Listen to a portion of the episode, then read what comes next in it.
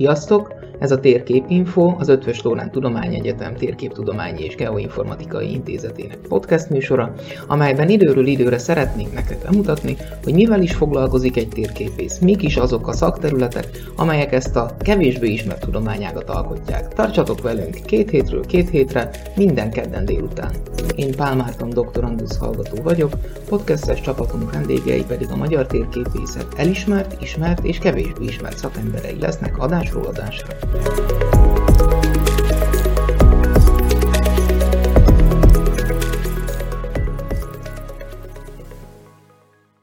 Köszöntöm a hallgatókat, a adásunk mai vendége Farkas Német Zoltán, frissen végzett ö, okleveles térképész, aki nem mellesleg szeptembertől, ha beiratkozik, a Földtudományi Doktori Iskola Térképészet Geoinformatika doktori programjának doktorandusz hallgatója lesz.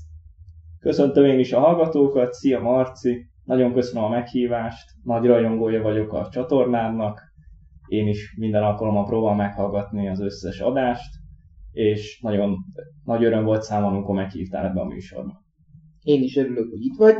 Na most a, annak az apropója, hogy ismét egy hallgató, végül is hallgatóval, mert doktoranduszként is ugye hallgató leszel, beszélgetünk, az az, hogy valamilyen szinten próbáljunk betekintést adni abba, hogy nem csak a nagy kutatók működnek itt a tanszéken aktívan, nem csak a nagy nevek mögött rejlik esetleg szakmai tudás vagy, vagy innováció, hanem hogy a fiatalok mit tudnak, akár hallgatóként, akár pedig majd fiatal kutatóként hozzáadni mind az intézet szakmai spektrumához, ha úgy tetszik, vagy éppen, vagy éppen önmagához a szakmához. Kezdjük ott, hogy, hogy mi a fenét keresel te így csúnyán fogalmazom, miért vagy te térképész? Mert most már végül is térképész vagy. Mit is keresek itt? Én 15 éves koromban találtam ki, hogy térképész akarok lenni. Vagy valami geoinformatikával hasonló területtel foglalkozó valaki. Egyszerűen meséltek egyszerű vasárnapi ebédnél, hogy van egy ilyen navigációs rendszer nevű program, és az hogy néz ki nem csak a felhasználói felület, hanem hogy hátul. Maga a program, hogy épül fel. És nagyon megtetszett, és hétfőn bementem a földrajz tanáromhoz, és közöltem, hogy én térképész akarok lenni. És ő mondta, hogy de hogy így miért?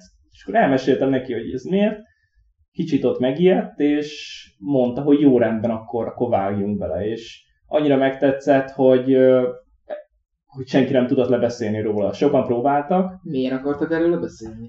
Mert térképész az általában milyen ember, egy asztal fölött görnyedő ember, erősen pápaszemes, pattanásos, és igazából semmit nem csinál, régi térképeket csinál, és könyvtárakban gubbaszt. Én nyílt napokon számtalanszor megkaptam azt a kérdést, vagy kaptuk a kérdést, akikkel odalent voltunk, hogy oké, okay, két térképész, de de már minden fel van térképezve. Igaz, hogy minden fel van térképezve, de én meg erre azt szoktam mondani, hogy lehet, hogy már minden fel van térképezve, de a vadonatúj autópálya Nidzába, hogy fog téged elvinni oda a vadonatúj kábrióddal? Ha, mi, ha mi nem tesszük oda, akkor le, lehet majd a kis utakon menni, kis falvakon keresztül kecskékkel, kecskéket kerülgetve. Szóval ez, ez, ez, ez hozott ide erre a tanszékre, és ezért választottam ezt. Persze lehetne ilyen gyönyörű, szép, romantikus történeteket mondani, hogy nagyszüleimmel, amikor utaztam, akkor mindig az atlaszt forgattam, néztem a távolságmátrixot, amely mutatta, hogy melyik városból, melyik városban hány kilométer alatt lehet eljutni, meg a navigációs rendszerek ö, kezdetén még, amikor ez még csak nagyon új dolog volt, és mindig csak a leggazdagabbak volt meg, mi akkor térképpel mentünk, lehetne ilyet mondani, igen, meg volt ezt, én is csináltam, de egyszerűen tetszett. De nem ez volt a fő mozgatórugó. De nem, nem ez volt a fő mozgatórugó, hanem inkább az, hogy valami újat lehet csinálni. De előtte mi volt? Volt kép egyébként a térképészet előtt a Közgazdász akartam lenni. Jó, az azért erős váltás. Közgazdász akartam lenni, mert nagyszüleimnél voltam nagyon sokat reggelente, és mindig az újságnak gazdaság rovatját olvastam, és így megtetszett is. Pont akkor volt a 2008-as válság is. És nagyon megtetszett dolog, csak az nem az én világom, inkább az alkotás, valaminek a létrehozása. Tehát akkor a navigációs rendszereknek volt szerepe végül is abban, hogy mi volt a a, az orientálódási területed is hallgatóként. Navigációs rendszerek, a munka. Igen, a navigációs rendszerek, meg hát minden, mindig is szerettem a térképeket nézegetni. Mind nekem is meg volt az asztalvédő, ugye, amit szüleink mindig megvettek nekünk, hogy az asztalt ne, ne firkáljuk össze kisgyerekkorunkban. Ezért összefirkáltad a térképet. Persze a térképet, igen, minden alkalom, de csak lemosható volt, ezért vissza lehetett hozni. De, de mindig is kíváncsi voltam, ez a, volt egy ilyen mániám, hogy megtanulom az összes országot, összes fővárost, amikor kicsi voltam. Miről írtál uh, most, ha úgy veszük mesterszakos diploma munkagyanán? Hát a mostani diplomamunkám Covid-nak a témája dolgozza fel, és azt próbálja megmutatni, hogy a Covid járvány milyen módon befolyásolta, milyen módon módosította a közlekedésünket Budapest, Budapesten. És azt, azt próbálja vizsgálni, hogy 2019-hez képest, 2020-ban és 2021-ben miként változott ez a tendencia, az autós, autós forgalom, csökkent, növekedett, milyen mértékben, milyen módon alakult át, volt-e valami hatása ezeknek a lezárásoknak, korlátozásoknak az autós közlekedésére, vagy esetleg történt-e olyan, mert volt erre példa, hogy bizonyos korlátozások egyes helyen visszaesést, más helyen növekedést mutattak. Gondolom volt hatása, mert ha nem lett volna hatása a járvány erre, a, erre a tényezőre, akkor elég rövidke és vékony lett volna a szakdolgozat. Igen, emiatt, igen, emiatt én is izgultam, amikor először hasonlítottam össze, egy kis intermezzo, hogy volt egy olyan eset, hogy például az éjszakai kijárással foglalkoztam, és kiderült, hogy Csepelen például többen jártak az éjszakai kijárás során, mint normál esetben. Tehát a dolgozat során legalább ilyen információkkal is találkozhat az ember.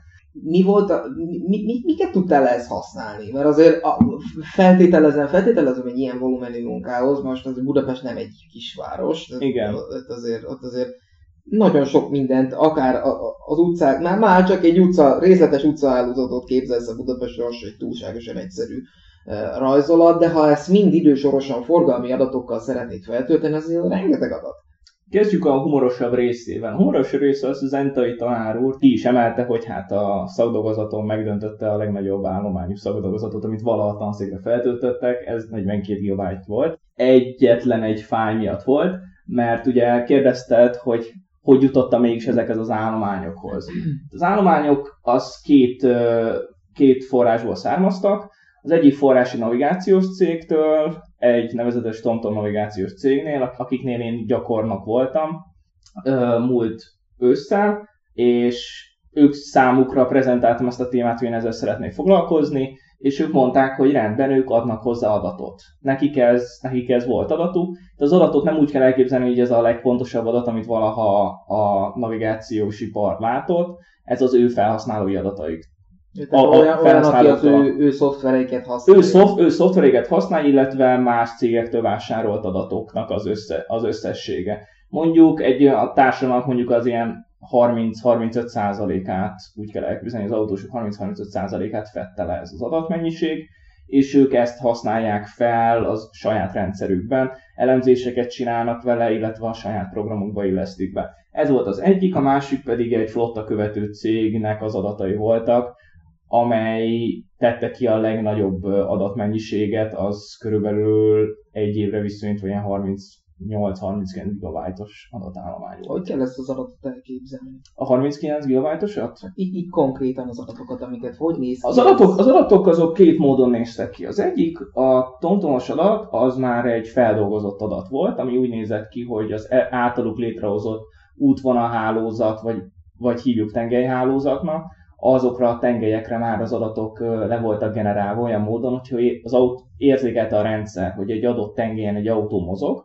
akkor megnézte, hogy a kezdőpont és a végpont között mennyi idő telik el. És az autóknak a sogasságából ő számított egy átlagot. Mert azt is megszámolt, hogy hány autó ment el ott, mi volt az adatoknak a mediánja, mi volt a maximum, mi volt a minimum sebessége, tehát nagyon sok statisztikai számítást lehetett ezzel csinálni. A másik cégnek az adatai az kicsit kezdetlegesebb volt, ott volt egy úthálózat, és mint amikor mi kimentünk itt az egyetemen a B épülethez, a füves részre, szó szerint, ha így bookmarkoltad volna az egyes pozíciókat, és egyes pozíciókban ez az autó beállításától függően 5-10 másodpercenként rögzített egy sebességet, illetve rögzített egy irányt. Tehát nem volt hozzárendelve effektíve az út, az úthálózathoz, csak egy pont volt egy adott sebességgel. Külön kellett írni erre egy programot, amely képes az úthálózat ezeket az adatokat hozzárendelni, és ugyanazt a számítást megcsinál, amit a nagy navigációs rendszer megcsinált. Tehát, tehát akkor ezt úgy kell elképzelni, hogy minden egyes autónak minden egyes adata megjelent abban a... Igen. masszában, amit te kaptál. Igen, ezt úgy képzeld el, hogy 39 GB-os extra állományt én még nem láttam olyan gépet, amit meg tud nyitni. Most gondolod, hogy 39 gigabyte. Azt, azt persze el tudom képzelni, mert meg itt a 39 GB-os a állományból rögzítettek egy időpontot, tehát azt lehetett mondani, hogy mondjuk melyik évnek az adata van, mi a sebesség, mi a földrajzi koordinátája. ahhoz, hogy te itt tényleg ilyen karaktereket dolgozol, ez a 39 gigabyte, ez konkrétan csak karakterekből Mhm. áll, nem valami rasteres kép, vagy Nem, ez csak karakter. Karakterekből áll, és ez a 39 gigabyte-nyi szöveges adatot, ha úgy vesszük, még akkor is, ha ezek Excelben feldolgozhatóak, vagy Excelben vannak, azért az, azért az iszonyat erőforrás igényes. Ezeket akkor kaptam, amikor a gyakornoki programom lejárt, és én ezt otthon kellett a saját gépemen megcsinálni. Ehhez körülbelül kell ö, egy terabájtnyi belső memória, kell hozzá egy erős processzor, és kell hozzá egy erős család, aki elbírja azt, hogy időnként hangosan menetel a gép. Mesélj, mesélj nekem erről a, az FME dologról, mert azért feltételezem, hogy a, az emberek javarésze erről azt se tudja, mi fánterem. Bevallom, tavaly augusztusig én se tudtam, hogy ez mi fántere. Gondolom. Ez egy FM, FMA, Feature Manipulation Engine, ez a programnak a neve. Ezt kanadai erdészek hozták létre, és az volt a lényeg, hogy ilyen tájvédelmi körzeteket próbáltak kialakítani Kanadába, és fajta programot kerestünk, amely képes egyszerre GIS-t, rastert, esetleg valami XL-es állományt is képes egyszerre, vagy valami TXT-t feldolgozni, és nem volt rá egyszerűen program, ami ezt egyszer- egyszerre De mit tudja jelent kezelni. ez a feldolgozás? Mert most felsoroltad ezeket, azért erre alkalmas a kub is, meg az arc is is. De mit csinál ezekkel az állományokkal? Hogy ezt, ezt konkrétan egy ilyen szoftveres környezetet képzeljek? Nem, úgy képzelj el, egy, az ArcGIS-nek van ez a model buildere, egy hasonlót képzelj el. Csak úgy néz ki, hogy kép, úgy képzeld el, hogy be, a bemeneti oldalra amilyen állományt el tudsz képzelni, azt meg tud jelni. Betölt, betöltesz mondjuk egy shapefile-t. Ezzel a shapefile-al te tudsz különféle műveleteket elvégezni, hasonlót, mint amit a QGIS vagy RG-ba csinálnál. SQL lekérdezés, vágás, átalakítás, attribútumrendezés, tehát bármit meg tudsz csinálni. Ezek transformerek, amelyek előre definált parancsokat tudnak csinálni, természetesen, mint a QGIS-ben, te is tudsz írni, ha esetleg arra szükséged van, hogy módosítani. És ezeket szépen össz, egymás, mellé, egymás mellé teszed, és létrehozol egy, egy feladatsort. És az olyan jó ez a program, mert szépen ezt a folyamatsort végigcsinálod. Lehet, hogy ezt a programot felépíted, az mondjuk másfélszer annyi idő, mint ha megcsinálnád egy normális tévinformatikai szoftverben. De ez ott lesz neked, és ha, és a bemenet és a kimenetet kicseréled, onnantól akárhányszor le tudod futtatni. Ezt úgy képzeld el, hogy amit csináltam itt az éves adatvizsgálathoz, azt a kódsort, hogy az szépen működjön, az három kötően négy hónap volt megírni. Utána csak ki kellett cserélni az évet, az elején meg a végén, és gyönyörű szépen meg lehetett csinálni. Hát ez lenne a programozásnak a lényege, Igen. Hogy, hogy nem kell 600-szor még megcsinálni Pontosan. ugyanazt a folyamatot, hanem egyszer több időt rász. Egy, egy, egyfajta programozás, csak van egy kis grafikus, grafikus segítség hozzá. Mit kezdett ez az eszköz az adataiddal? Az eszköz adataimmal a sépeket ö, gyönyörű szépen át tudta alakítani olyan... Honnan lettek sépjeid?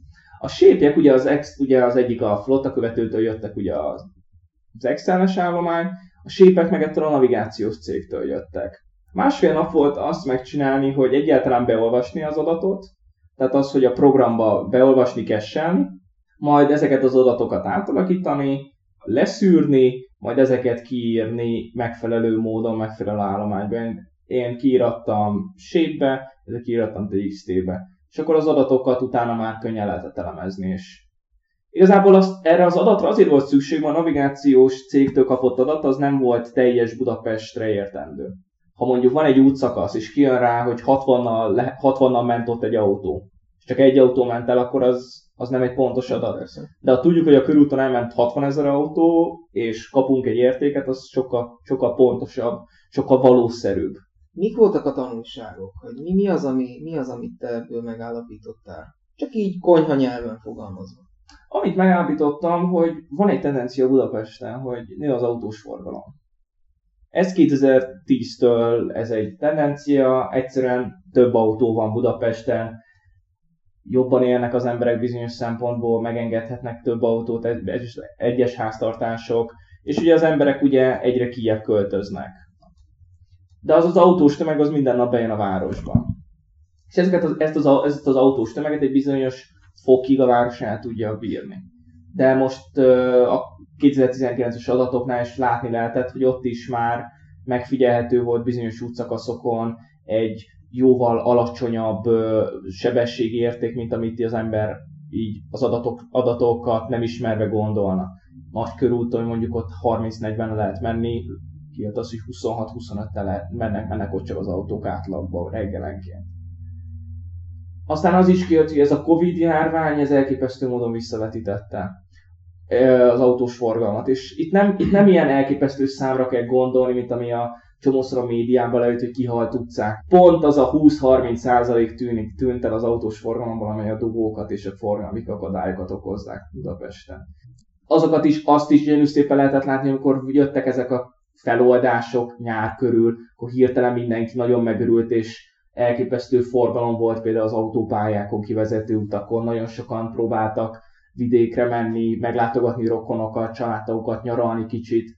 És amikor visszajött az ősz, akkor ugyanez a visszaesés. És ez megfigyelhető volt mint, 10, mint 20-ban, mint 21-ben is ez a tendencia. De gondolom kisebb Kisebb, kisebb, természetesen, természetesen kisebb. Viszont ami nagyon-nagyon érdekes volt, hogy, és azért is tettem bele a szakdolgozatomba ezt a témát, ezt az éjszakai kiárási korlátozást. Mert ez egy, ez egy olyan eset volt, ami számomra újdonság volt, és ez a közlekedést is elképesztően befolyásolta, hogy este 8 után ugye nem lehetett kilenni az utcán csak alapos indokkal. És elképesztő visszaesés. Tehát itt ilyen 60-70 százalékra kell gondolni bizonyos kerületenként. Természetesen volt olyan kerület, ahol növekedett, tehát például a Csepeli példa, de volt olyan kerület, ahol viszont elképesztő visszaesés volt, és tényleg látszott, hogy az emberek tényleg otthon maradtak. Ezzel szemben viszont 2021-ben egy elképesztően nagy növekedés lehetett például ebben az időszakban tapasztalni, hogy ugye az emberek elkezdtek félni a tömegközlekedéstől. Voltak az aggályok, hogy maszkot kell hordani, közel vannak, letűszögnek, hát az emberek kicsit féltek a tömeges közlekedéstől. És épp ezért volt az, hogy ebben az időszakban, ez a téli-őszi időszakban ugrásszerűen a 19-es adatoknak majdnem a duplájára nőtt, például a 11. meg a harmadik kerületben az autós forgalom. És ez egy olyan fajta közlekedési káoszt és egy olyan fajta túlterhelést okozott, okoz a városnak, ami hát a mai napig látszódik, ha az ember esetleg közlekedik Budapest útjain. Hogy tudom elképzelni, hogy ezeket az adatokat te megjeleníted? Az adatok megjelenítése az olyan módon történt, hogy az egyes éveket hasonlítottam össze. Akár autószám szempontjából, akár sebesség szempontjából. Megvizsgálva, hogy egyes szakaszok milyen módon térnek el egymáshoz képest. Hogy mondjuk 2021-ben 100 autó ment el, 2020-ban elment 70. Gyönyörű szép számításokat lehet végezni, hogy hány autóval közlekedik több azon az adott útszakaszon, vagy esetleg fordítva, hogy hány autóval kevesen mennyi volt az átlagsebesség az adott útszakaszon. Az, abból gyönyörűen lehet korrelációs számításokat végezni az autószámmal. Ha kicsi az autós forgalom, nagy valószínűséggel, akkor gyorsabban mentek az autók, jobban közelítenek a megengedett sebességhez. Ha több az autó viszonylag, akkor lehet, hogy lassabban, lassabban közlekedtek azon az útszakaszon. Téninformatikus szemmel, ha én ezekkel az adatokkal valami további elemzésekhez, vagy mondjuk valamiféle térképi megjelenítésre szeretném mondjuk kerületenként kell ilyen forgalmi térképet gyártanom, teszem azt, akkor én, hogy, hogy tudok ezzel bármit csinálni? Én nem a vizuális megjelenítés útján indulnék el, én inkább a navigációs oldalról közelíteném meg.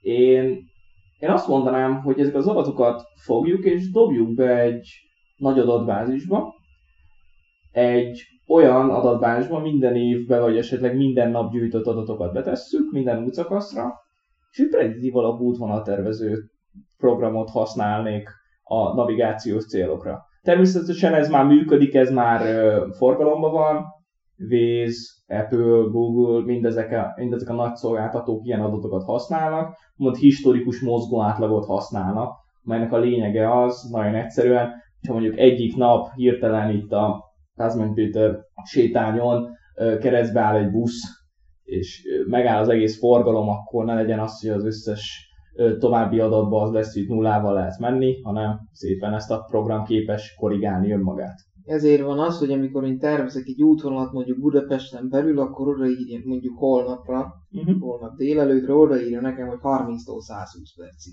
Az, az szerintem csak azért van, mert tényleg így gondolkozik ebbe, hogy ott milyen... milyen minden eddigi adat. Minden eddigi, minden eddigi adat, és akkor ő számol azzal, hogy igen, nagy valószínűséggel neked ebből valami fajta fennakadásod lesz.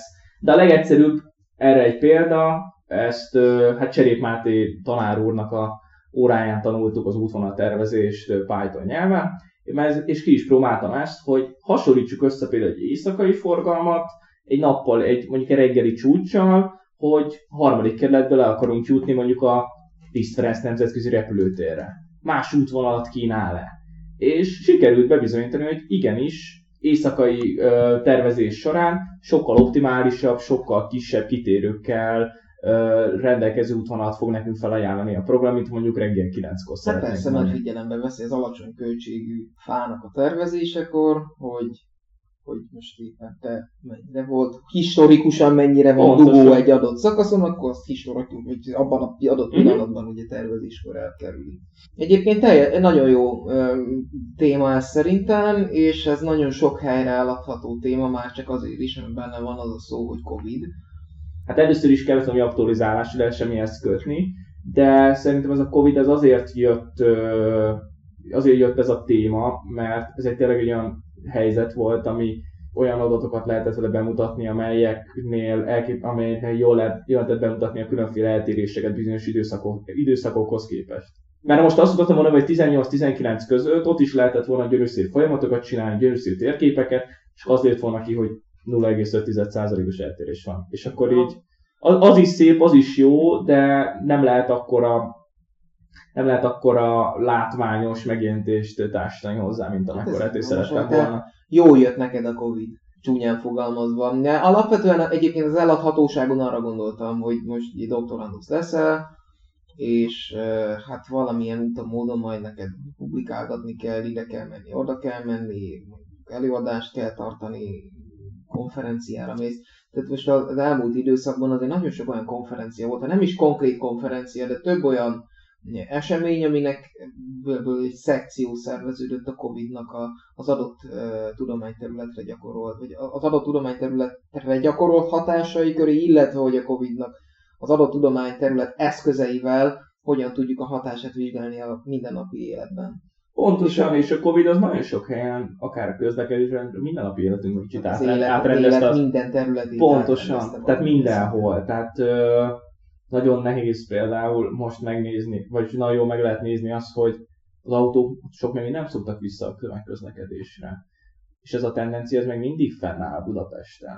Egy ideig és, szerintem nem is fognak.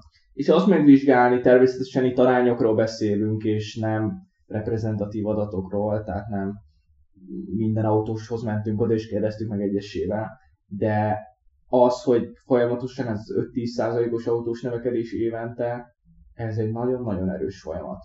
És lehet csak azt mondani, hogy jó, csak 5%, de ha azt számoljuk, hogy most 1 millió autónak veszük az 5%-át, vagy 100 autónak veszük az 5%-át, az már, az már nem mindegy. És az, az, és az, az nagyon elképesztő mennyiség az minden egyes nap be fog jönni a városba, és minden egyes nap forgalmi dugót fog létrehozni.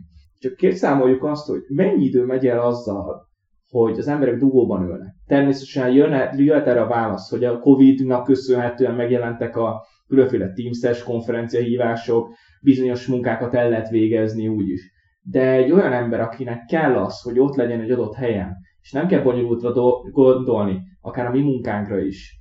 Nekünk kell az, kell az hogy ott ülünk egy gép előtt, és üssük autó közben nem mindig, ne, nem mindig ö, sikerül. Beszéljünk egy fodrászról, egy ö, asztalosról, beszéljünk egy tanárról, tehát olyan emberről, akinek igenis ott kell lennie, hogy más emberekkel kommunikáljon, más emberektől függ az ő megélhetése, az ő munkája. Ő hogy fog dolgozni egy dugóban, amikor egyedül az autóban, és múlnak el a percek. És ez lehet, hogy csak napi egy-két perc, de tegyük fel, hogy csak napi egy percet ül dugóban. Azt számoljuk éves szinten, az hány valós órát veszel az ő életéből. És a másik az, hogy ugye honnan tudjuk, hogy például dugó van. Ugye kérdezteti az átlag felhasználó, honnan tudja ezeket az adatokat.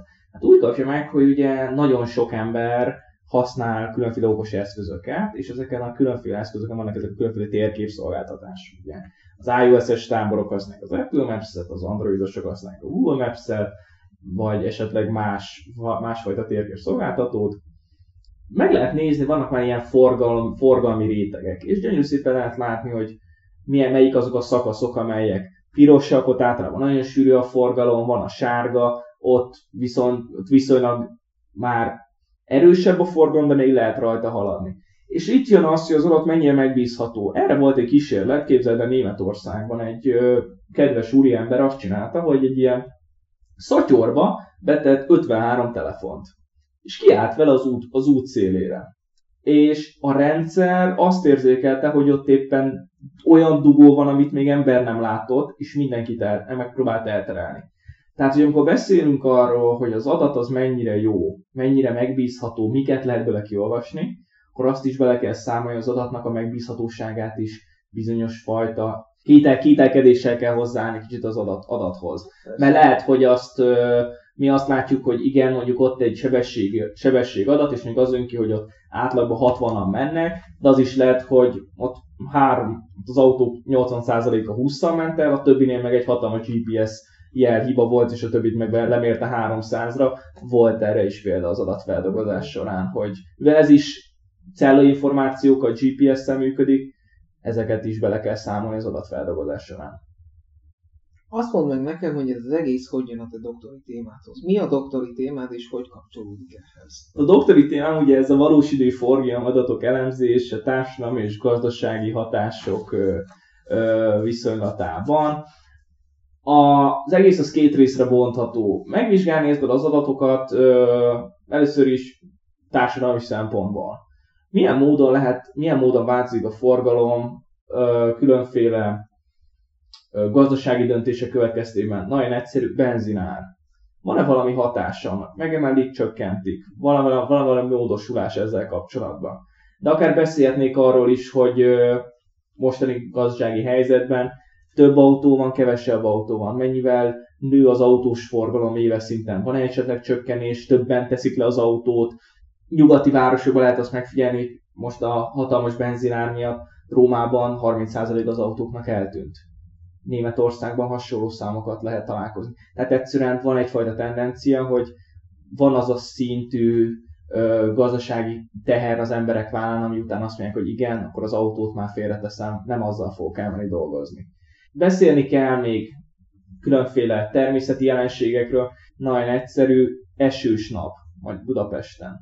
Mindenki először négy, négykerekű esernyőt, hirtelen meg, meg, meg, megnövekedik a forgalom. És ami kutatási témának a gerincét adja, az a budapesti közúttal való együttműködés, amely annyiból áll, hogy ők adnak ö, forgalmi adatokat, ez kicsit más, mint amivel eddig dolgoztam, ez, ez fix helyen mért adat.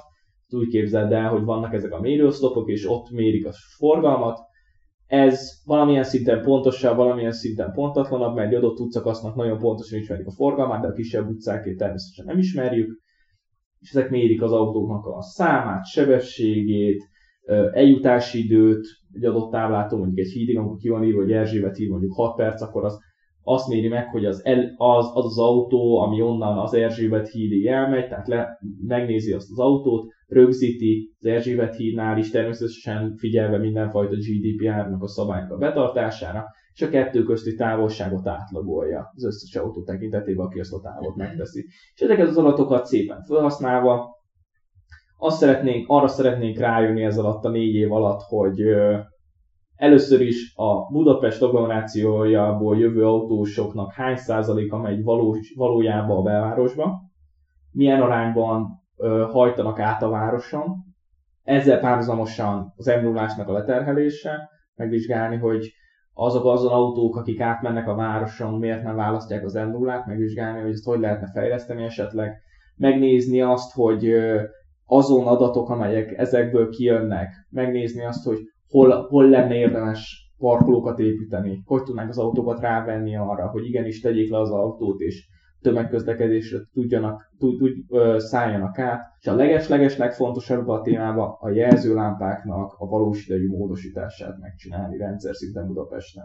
Ezt ö, egy nagyon egyszerű példával lehet leírni. Árvíz. Pozsonynál érzékelik, hogy megnövekedett a Duna vízszintje. Akkor lehet tudni, hogy két nap múlva Budapesten árvízvédelmi intézkedéseket kell hozni, ki kell vezényelni a katasztrófavédelmet, homokzsákokat és alsórakpartot le kell zárni.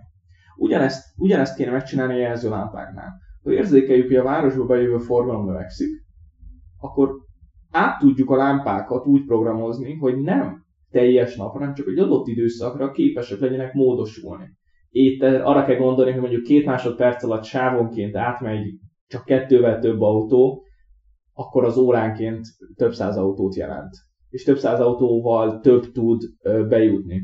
Természetesen most is vannak már ilyen programok, hogy ha BKV busz jön, akkor van egy kis visszatart, van egy kis késleltetés a zöldben. Most is vannak olyan lámpák, amelyek képesek ezt kezelni, csak rendszer szinten ez nincs még, nincs még Budapesten megcsinálva, és ennek a kidolgozását szeretném én így a doktori munka végén, vagy esetleg még későbbiekben megcsinálni. Mert ha csak azt meg tudjuk csinálni, hogy működik, igenis képesek vagyunk csökkenteni a dugókat, az már egy elkövesztő mennyiségű megsporolás lenne, és, és lehet, hogy azt út, útfelújításra, útfejlesztésre, baleset megelőzésre lehetne költeni Budapestre. És van-e már valamilyen kapcsolat, ami segít ebben elindulni? Mert szép és jók ezek a te- egy nagyon imponáló tervek ezek, de azért te így magadban ehhez kevés vagy. Ehhez kevés vagyok, igen, de van egy olyan szerencsém, hogy én március óta a budapesti közútnál dolgozom, térinformatikus, és a főnököm segítségével indultam el ezen az úton, elolvasta a szakdogámat, meséltem róla neki, mondtam neki, hogy szeretnék ezzel tovább menni, és ő nagyon nyitott volt erre, és összehozott a különféle részlegeknek a, a különféle munkatársaival, és leültünk, beszéltünk, és mondták, hogy akkor ha aktuális lesz természetesen ez a téma, hogy akkor doktori képzés, akkor, akkor dolgozunk együtt, és ők nagyon szívesen odaadják az adatot, elemezzük együtt, és hozzuk ki belőle a legjobbat. Tehát akkor az adatok rendelkezésre Az adatok rendelkezésre állnak, már csak az kell, hogy ki kell találni, hogy ezt újra, mint a szabdogánál, milyen módon elemezzük, milyen, mit, mit, először is, hogy honnan, hova akarunk elindulni ezt a kockás fizet kis tollal leülünk és felrajzoljuk, hogy mit szeretnénk csinálni. Mert ö, lehetne nagyon egyszerű megúszós doktori témát választani, hogy akkor most tovább elemezzük az éves adatokat, de az nem lenne egy olyan dolog, ami így előre vinni a tudományt. Mert ö, ez se egy olyan, hogy akkor most írunk ebből, gyönyörű, lehet ebből gyönyörű cikkeket írni, és én olyat itt szervezek, hogyan vázik a forgalom, hogyan lehet ezt modellezni, hogyan lehet forgalmi modelleket létrehozni, elemezni. De itt egy olyan rendszert tudunk létrehozni, amely egyszer informatika, egyszer térképészet, lehet vizuális elemzéseket csinálni, de mégis van benne egy kis számítástechnikai háttér. Ez azért jó ez a rendszer, ha ez működne, nem is azért már, hogy akkor azt mondanám, hogy ha sikerülne az autori képzés, akkor nagyon jó, elvégeztem egy doktori képzés, nagyon szuper, hanem én annak örülnék, hogy egy olyan maradandó valamit tudok létrehozni, vagy, vagy akár csak az lesz, hogy én csak a részese leszek és különféle részterületekbe tudok majd részt venni, és ennek a kutatását tudom csinálni. Én, én, én azt szeretném, hogy tényleg ez működjön, és négy év után oda tudjunk eljutni, hogy igen, megérte. Megérte ebbe nagyon sok időt, nagyon sok energiát beletenni, és lehet, hogy csak az jön ki a végére, hogy akkor még 20 adatgyűjtő eszközt kéne kihelyezni Budapest különböző pontjaira, és akkor talán működtetni tudjuk a rendszert. De nekem az a vágyam, egy olyan rendszernek az elméleti létrehozása természetesen, hogy a döntéshozóknak csak az legyen az egyetlen kifogása, hogy jelenleg nincsen anyagi, anyagi fedezet, hogy ezt létrehozzuk, modellben működik, e, látjuk, műk, látjuk, meg lehet csinálni, csak ilyen rendszernek a létrehozása, szervereknek, számítógépek, nem két forint. ez nem két forint sajnos, és, és ez is olyan, hogy nem azt mondom, hogy ezt egyszer kell be, befektetni ezt az összeget, természetesen kell egy fenntartási díjat fizetni, de másik részről meg csak egy, tényleg egyszer kell csak be, befektetni ezt az adott összeget, és onnantól működik a rendszer. De hát négy év, hát a öt év vagyok az egyetemen, tehát most mondjuk azt, hogy még csak most vagyok a felénél, amit, amit itt még el fog tölteni. Egyrészt nagyon meggyőző volt maga a lelkesedés, amivel, amivel a, akár a diplomamunkádról, akár, akár pedig a dok, leendő dok, doktori témáddal e, kapcsolatban beszéltél. Másrészt pedig, másrészt pedig a, az eredmények, amiket a diplomamunkádban bemutattál, illetve kicsi szubjektíven ítélve az a, az a vehemencia, az a nem találok jobb szót, beszélőke, amivel előadod magadat, az, az talán determinálja azt, hogy, hogy van helyed itt a doktori képzésben, és nagyon örülök neki, hogy belevágod a fejszélet ebbe a nem túl puha fába, és remélem, hogy lesznek ö, olyan eredmények, amik, amikkel nem csak a közútnak a, a értéktárát tudod erősíteni, hanem, hanem magához a térképészethez és geoinformatikához szakmailag te hozzá tudsz járulni és hát akkor ebből értelemszerűen már az intézet is profitálni fog. Nagyon köszönöm, hogy elfogadtad a én meghívást. Köszönöm, én köszönöm a meghívást, Marci, és mindenkit bátorítok, hogy hallgassa meg a korábbi adásokat is, iratkozzanak fel a csatornára, mert nagyon értékes tartalmakat találnak itt, és nagyon várom a következő beszélgető partnerrel készített interjút. Én biztosan, én biztosan meg fogom hallgatni. Köszönöm szépen. Én mi köszönjük. Sziasztok!